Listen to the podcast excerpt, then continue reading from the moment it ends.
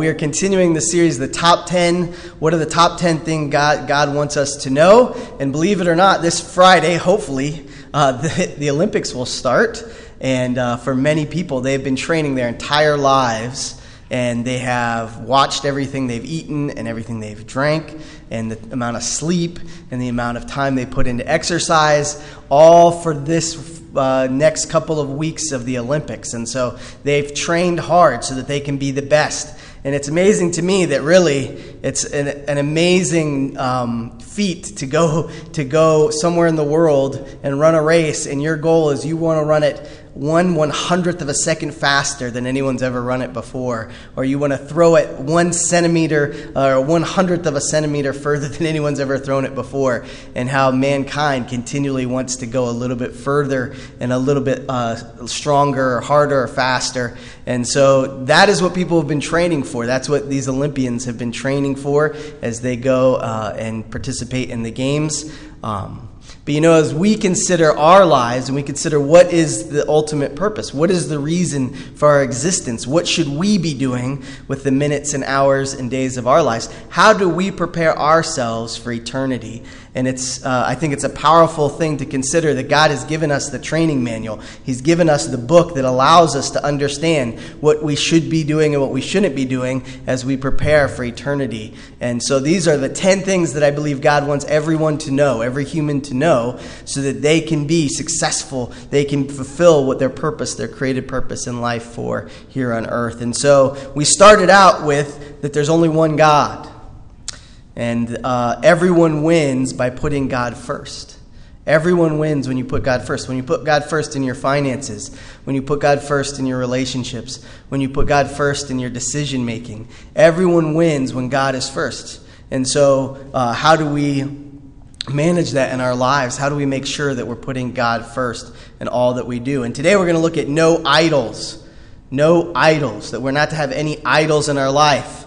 And uh, so a lot of people are going to get excited about the Olympics. And then, as soon as the Olympics is over, um, there's going to be grown men and women that paint their entire bodies. And uh, they show up in thousands and thousands of numbers. And uh, they're going to take animals and slaughter them and put them on grills and they're going to have idols, they're going to have statues and pictures, and they're going to go to a big coliseum, and they're going to watch these these battle uh, these warriors battle for victory. Um, and they're going to be watching it on television as well. And I'm sure if anyone from the first century was to come and watch college football in our modern culture, they would say, hey, this is exactly like what we, what we do here in Roman times and in Greek times. And so we're not that far off with our idols as they were. And so uh, we can relate to them, they can relate to us. And so there's a problem, though, because uh, idols comes in a lot of forms, and idols can distract us in many ways. And really, I believe the biggest reason that God warns us is the second most important thing for us to understand as humans is to avoid idols, is because idols are the things that keep us from Him. Idols are the things that distract Idols are what we put in place of God, our relationship to God. And idols can be the thing that destroy lives more than just about anything else. Uh, we put idols in our life. And so we're going to look at the, the importance of not having idols, that we worship God above all other things. C.S. Lewis, uh, the author of uh, Narnia and uh, Mere Christianity, he said this. Um, and I think it's interesting. If we find ourselves with a desire that nothing in the world can satisfy, the most probable explanation is that we were made for another world. And I think the challenge we have is that many things in life are good. Um, family is good, and fun is good, and health is good. All these things are good, but we can begin to worship them because we begin to think that this is what's the most important thing in life. And then it becomes an idol. And when it becomes an idol, then something that is good is being made into something that is bad. And I think if we all recognize that we have an appetite for good things, we have an appetite for something that is to fulfill, that this world cannot fulfill that. And God has created us, preparing us because He wants us to look forward to the next world, which will be truly fulfilled. That is why Christ came and died on the cross, is to give us the opportunity to go to the place where we'll be truly fulfilled. And so this morning, when we think about idols, and we think about the problems of idolatry in our culture and our own lives, considering the fact that uh, unfortunately it's a healthy place usually that idols start at, and they become unhealthy over time. And so, the question this morning, as we dive into God's Word and, and really ask Him to speak to us, is Does everyone worship? Does everyone worship? Or only us? Are we the only ones worshiping? Are the people in church the only ones worshiping? Are those who set aside time, is that only, or are there many people? Is every person worshiping? And so we're going to look to God's Word and we're going to consider what He has to say to us this morning. So let's precede it with prayer and ask God to speak to us.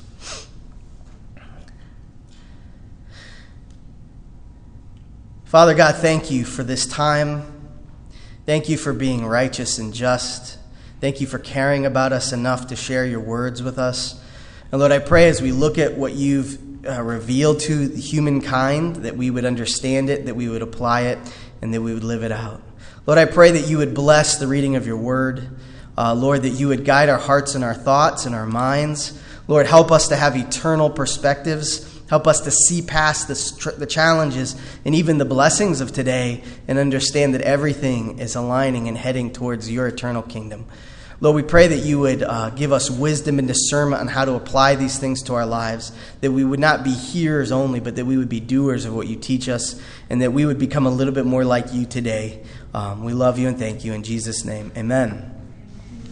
As we continue the top 10, and we're looking at Exodus chapter 20, many of you have heard of the Ten Commandments. Many of you have seen Charlton Heston, Let My People Go. You know, this was a, a big movie, and lots of people, uh, that whether they believe in it or not, watched it and enjoyed it. Um, many of us have been taught as children about Moses, uh, but I believe it's important to understand the context to fill in the back of the picture so that we understand the whole of what is going on. And so, as we look at the story of Moses, we understand that Moses was called by God. And when Moses initially called by God, he's like, I'm probably not the right guy. You probably could find someone else who's more, uh, is a better speaker than I am, uh, is I'm probably not the right choice. And yet God says, No, you're the one I want to go and do this. And so Moses obeys God and he goes to Pharaoh, who's the most powerful person at that time in the world, and he says, Look, God has sent me.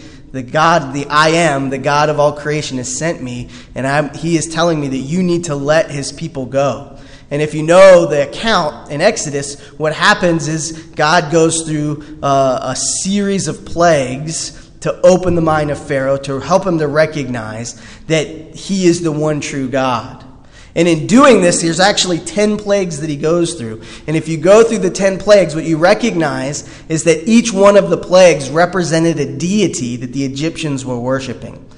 Um, today, if you grew up, maybe you have a Catholic background or you have an Episcopal background, you maybe remember something called icons or statuettes. Uh, many churches have Marys. That there were, these were the types of things the Egyptians had they had deities that were sculptures that they would bring. Uh, they would bring food to it. They would bring uh, an offering to the deity, and all of the all of these deities had a purpose. And so, when I went to a certain deity, I would ask that my crops would grow. I'd go to another deity. Um, I would ask for relational blessings in my life. And so, the Egyptians had these deities that they would go to and they would worship, and they would request um, them to do something to bless them. And so God goes through and he says, This deity is below me and not isn't even a real thing. And he demonstrates his power to all 10 of these false idols, all 10 of these false beliefs that the Egyptians have. And then when he meets with Moses, and he begins to tell him the statements, the truths of what we all need to know. He begins to tell him the things that we all need to apply to our life he says as his second most important truth is that we're not to have false idols. We're not to have idols that distract us from God. We're not to have idols that keep us from the truth. And here's what it says in Exodus chapter 20, verse 4. It says, You shall not make for yourself an image in the form of anything in heaven above or on earth below, earth beneath, or in the waters below. You shall not bow down to them or worship them. And so we find that God is revealing to us one of the side effects of sin, one of the things that can be very dangerous for all of us. And whether we recognize it or not, we have idols that are all around us that are tempting us to worship them. And in many ways, we turn to idols in our most desperate times. We turn to idols when we, we have uh, so many challenges in our lives that these idols become our place of hope. These idols become our place of focus. These idols become the focus of our lives. And so God says, look, there's going to be a temptation for every single one of us. No, no matter how young or old you are, there will be a temptation to worship an idol. And I don't know if you've looked through your life or you've considered your life. What are those things that have been idols in your life? Those things that you focused your attention on. Those things that you allowed to saturate your heart, saturate your mind, saturate your emotions, and saturate your attention that uh, distracted you from God. Do we recognize that today there are idols that constantly pull people away from God? They're everywhere all the time, and there's no number to the amount of how many exist. And so God is saying, do not make an image. Do not make something, create something, and then worship that, bow down to that. And what's important to recognize is in Genesis, we're told, who are we made in the image of? Who are we made in the image of? God. And so for us to put an image upon something else and to worship something else is actually, in many ways, to be uh, extraordinarily disrespectful to God.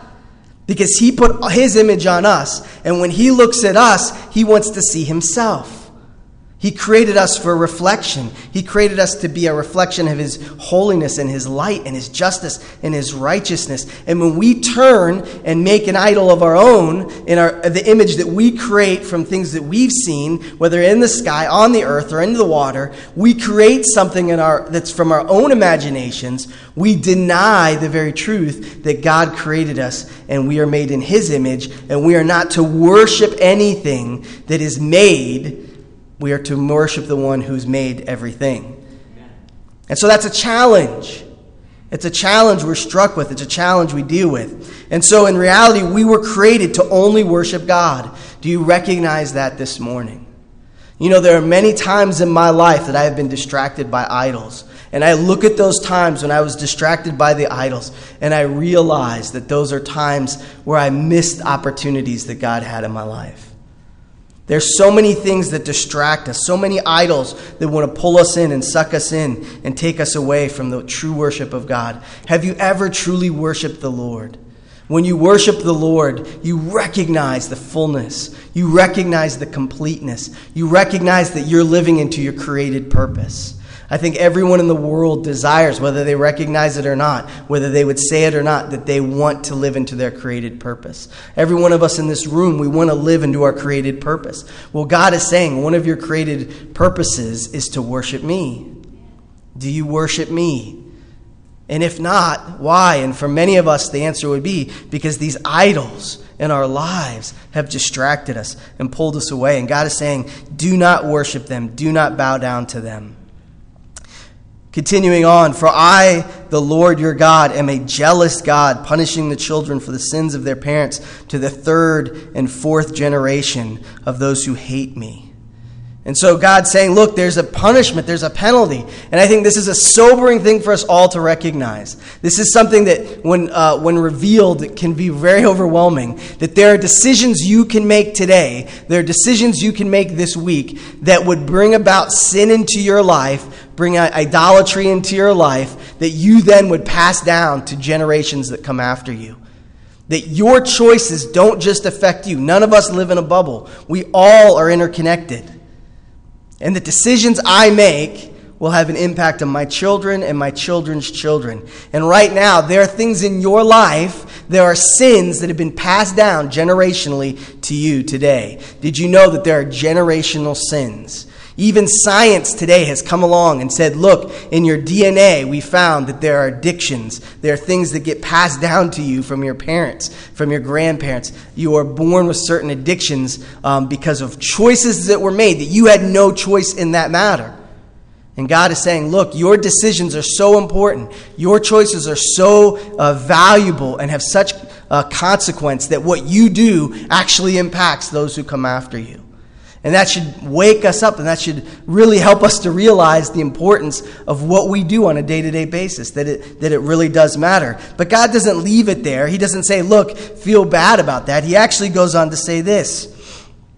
He says, but showing love to a thousand generations of those who love me and keep my commandments. Those who listen and understand. I am your creator. I know what's best for you. And here it is. When you live this out, you're going you're going to actually pass down blessing. So this morning, I want us all to stop and consider what do we want our lives to mean? What do I want to pass down?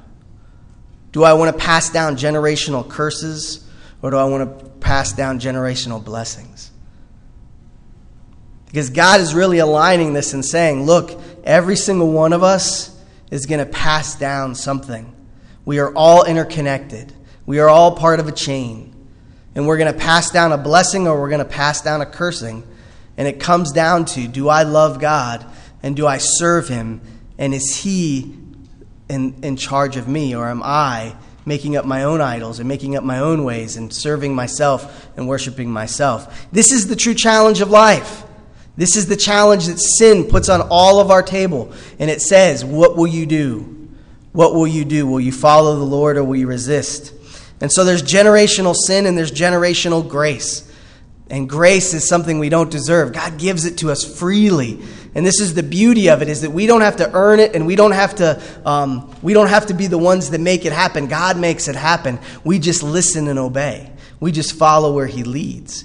And so it's God's, uh, God's power that gives us grace, and He allows us to live this out. Now we move forward to the New Testament, Colossians 3 5 and 11. It says, Put to death, therefore, whatever belongs to earthly nature sexual immorality, impurity, lust, evil desires, and greed, which is idolatry. All right? which is idolatry. So here in Colossians, it says we got to put to death uh, these things. They're earthly in nature, they're part of our earthly nature. And what are they? Sexual immorality, impurity, lust, evil desires, and greed, which is idolatry. One of the interesting things to note is if you look at the Egyptians and you look at the Greeks and you look at the Mesopotamians and you look at all these cultures that worshiped idols, they were indulgent. Part of their culture was to, to uh, have massive parties where they would lose control and lose all inhibitions and, and indulge in drugs and sex and, and just allow everything to go. And, and it was all in the name of idolatry, worshiping an idol that they had made in their own image and their own, and their own natural desires. And so there's this, uh, unfortunately, there's a truth that when you give into idolatry, when you give into uh, what it is to not worship God, you give into your flesh and you become like animals. And your animal instincts take over. And we talk about uh, you de evolve, you, you become less of a human, right? And so worshiping God allows you to grow in stature and grow in your relationship. But when you worship idols, you de, you become less than.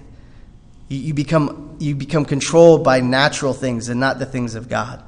And so as we look at this, we're, we're said, look, be careful because this is something that you're going to be uh, tempted into.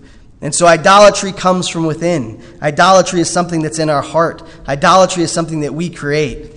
And says in the next verse, verse 6, because of the, these, the wrath of God is coming. God has to deal with this. God has to do something about this. You used to walk in these ways. We all used to walk in these ways in the life you once lived, but now you must also rid yourself of all such things as anger, rage, malice, slander, filthy language from your lips. And do not lie to each other, since you have taken off your old self with its practices. In verse 10, finally, and have, and have put on the new self, which is being renewed in the knowledge of the image of its creator. You see, the reality is, is God is making a very strong distinction here. Jesus is making a very strong distinction here. We're either going to become like the broken, messy creation that's sin filled, or we're going to become like our holy God who's righteous and just. And I talk about every single week being twice born, that you must be born spiritually. And when you're born spiritually, when you're twice born, born of the flesh, born of the spirit, you have a new nature. And that new nature is the Holy Spirit of God producing his fruit in your life. And so this morning we have an opportunity. We can either every single day become a little bit more like the sin filled world, or we can become a little bit more like our holy and just Creator. And that's a decision we get to make. And that's a decision everyone needs to know about. The grace of God has been given to us through Christ so that we can become holy vessels. We can become holy and just and righteous. Can you imagine a world where people spoke the truth in love, where people respected each other's stuff, where people respected each other? Can you imagine a world where people looked out for the benefit of others above themselves? That is the world that is based on the Holy Spirit leading and guiding. The opposite is a world where it is uh, whoever can get will get, the most powerful will get, survival of the fittest, strong will survive, eat or be eaten. In a world where the flesh and the sin and all the messiness of the world dictates what you become, and that everyone falls into the worst possible of what they could be. You see, it's really clear that God is saying, look, there's two paths here, and every human needs to make a decision on these paths. Grace affords us to be holy, and self centered, self absorption leads us to destruction.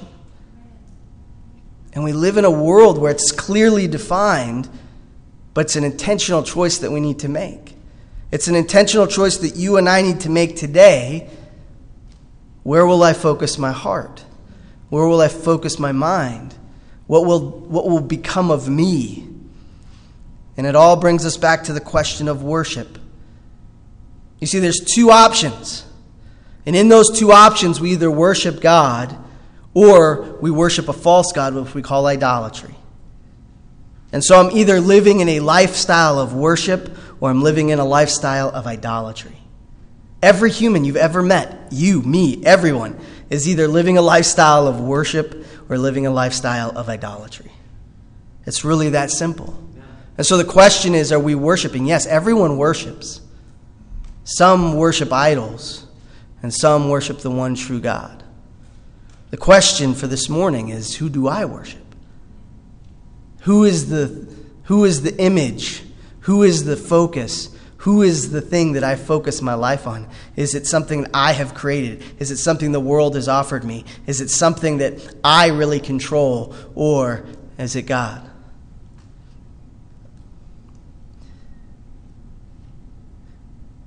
Does everyone worship? Yes. We were all created to worship God only.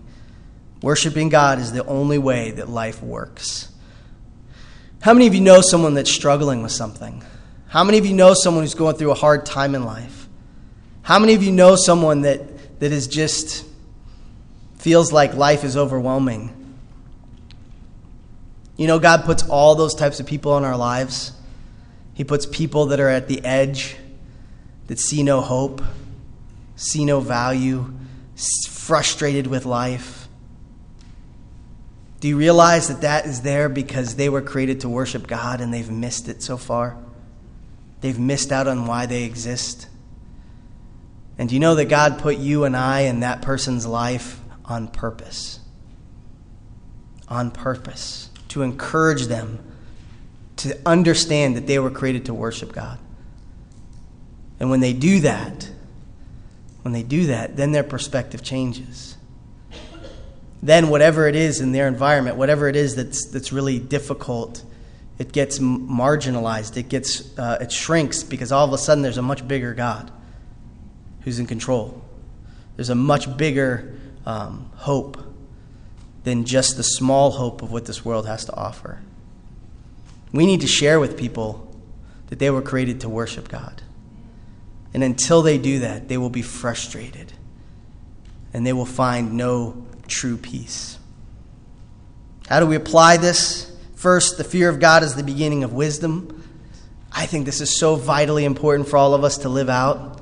That the fear of God, not the fear of God and I don't want to be near Him, and the fear of God that somehow, if I were to fall into idolatry, I would lose out on the beautiful, wonderful relationship that I can have with God. It's not necessarily even a fear of, it's more of a fear of not being with God. It's a fear of missing out. It's a fear of not being in right relationship to God. It's a fear of not living for my created purpose. It's a fear of living a whole life and missing the blessings that God has for me. That's the fear that we all should live with an understanding that if I miss God, I miss everything. I can gain the whole world. If I lose my soul, what have I truly gained?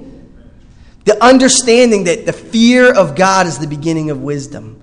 Yes, he can send me to hell, and yes, I need to have a reverence and understanding that he is, he is the all in all. He's the Alpha and the Omega. But even greater than that, I don't want to miss out on him. I don't want to miss out on that relationship. I don't want to miss out on that eternity. I don't want to miss out on those minutes and hours and days that God has opened the door through the grace in Christ that I can live with Him. And so I think the beginning is to understand the fear of God is where we'll find wisdom as we worship Him. Make a strong decision on idols. That's not really an idol. It's not really a big deal. It doesn't control me. It's not really that big of a thing. We are, we are amazing at convincing ourselves idols aren't idols. We are really good. I'm really good. You're really good at convincing yourself certain things are not idols. We talk ourselves into and out of these types of things all the time. And I think we need to be very intentional when it comes to what are the idols that are in my life? What are the idols that tempt me? What are my, where are my weaknesses? Where does the enemy attack me? And what idols does he use? And when you figure that out, when God reveals to you what those idols are, then clean house. We need to clean our houses. Think about how many times you need to clean your own house. Right? Now, we have had uh, a virus in our house. We got to clean it. Right? We got to disinfect it. We got to get the Lysol out. If we got to clean our earthly houses, if we got to clean our houses on a regular basis, think about our spirit. Think about our soul. That God is saying, I, I, need to clean you. I need to come and refresh you. I need to help you overcome. I need you to be, I need to be there with you to work these things through. And so, cleaning out our house, God, through His grace, has given us the opportunity to constantly allow Him to mold us and to shape us and to transform us into what He wants us to be. And then finally, for application, worship God above everything else. Worshiping God above everything else. When you think of worship, that you're worshiping something, are you worshiping God above everything else? How can you be intentional about that? What are things in your life that may be distracting you from making Him the number one worship in your life? The next step we all need to take is first, have we been twice born? Are you spiritually alive? If you're spiritually alive, then the Holy Spirit is going to speak. He is your counselor, He is your teacher, He is your comforter, He is the one who, who gives us wisdom and guidance. He is the one that leads us through these conversations. He is the one that leads us through His words. And He says, I need you to recognize the idols in the world around, and I need you to commit to me. 1 John 5:13 says, I have written these things who believe in the name of the Son of God, that they may know they have eternal life. You may know it you don't have to wonder about it or question it. You can know it for certain. And then, what is God telling you? What is God saying about idols in our lives? How is God growing you and maturing you? What encouragement has He given you? What challenge has He given you this morning as we've talked about idols? Proverbs 3 5 and 6 says, Trust the Lord with all your heart. Lean not on your own understandings. In all your ways acknowledge Him, and He will direct your path. You know, one of the things I've tried to intentionally do, and I would encourage you to do this, is say, God, what do you want me to do? God, on this decision and that decision, what do you want me to do? I'm not going to lean on my own wisdom. I'm not going to lean on my own understanding.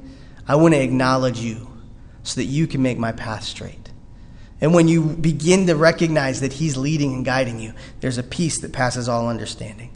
And that's a peace that everyone can have. And so, as we close in prayer and we consider these things, what is God saying to you? And then what is God wanting you to say to someone else? What is God laying on your heart to share with someone? Who is it in your life that God has put you on planet Earth to be light and salt, to be an encourager, to point towards Him, to give hope, to tell them and to show them that they are created to worship the one and true God, the creator of the universe, and that they don't have to fall into the mess of this sin filled world but they can worship God with all their heart, soul, mind, and strength. Let's pray. Father God, we thank you for the opportunity to gather here. We thank you that you